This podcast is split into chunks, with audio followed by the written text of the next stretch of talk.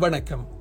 அரசியல் காழ்ப்புணர்ச்சி காரணமாக குறிப்பிட்ட தரப்பினர் குறிவைக்கப்பட்டு நீதிமன்றங்களில் நிறுத்தப்படுவதாக கூறப்படுவதை தேசிய சட்டத்துறை அலுவலகமும் மலேசிய ஊழல் ஒழிப்பு ஆணையமும் திட்டவட்டமாக மறுத்திருக்கின்றன.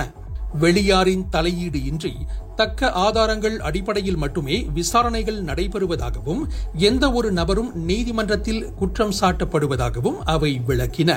அரசியல் பழிவாங்கும் நடவடிக்கையாக தங்கள் மீது குற்றச்சாட்டுகள் சுமத்தப்படுவதாக பிர்சாத்து கட்சி தலைவர்கள் குற்றம் சாட்டியிருப்பதை அடுத்து ஏஜி அலுவலகமும் எம்ஏசிசியும் அறிக்கை வெளியிட்டிருக்கின்றன.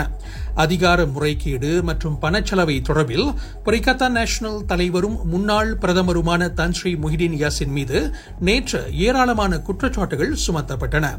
ஜான விபாவா விவகாரம் தொடர்பில் வரும் திங்கட்கிழமை மொஹிதீன் மீது மேலும் சில குற்றச்சாட்டுகள் சுமத்தப்படும் என தெரிகிறது.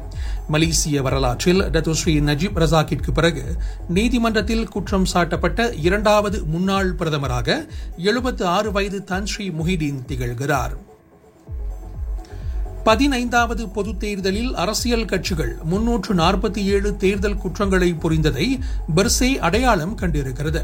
வாக்காளர்களுக்கு பணம் கொடுத்தது உதவி என்ற பெயரில் பரிசு பொருட்கள் உணவுகளை வழங்கியது அச்சுறுத்தும் வகையிலான சில நடவடிக்கைகள் என பத்து வகையான குற்றங்களை அது வகைப்படுத்தியுள்ளது. அரசாங்க கிளினிக்குகளின் சேவை நேரம் வார நாட்களில் இரவு மணி ஒன்பது முப்பது வரையிலும் வார இறுதியில் நண்பகல் பனிரெண்டு மணி வரையிலும் நீட்டிக்கப்படுகிறது.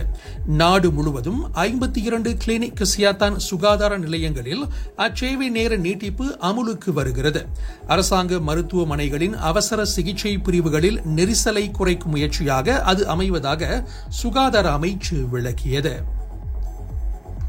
காஜாங் டு கேடிஎம் ரயில் நிலையம் வரும் திங்கட்கிழமை செயல்பட தொடங்கும். வார நாட்களில் நாற்பத்தி ஆறு கம்யூட்டர் ரயில் சேவைகளையும் வார இறுதியில் முப்பத்தி மூன்று சேவைகளையும் அது வழங்கும். செய்திகள் நிறைவடைகின்றன. வணக்கம்.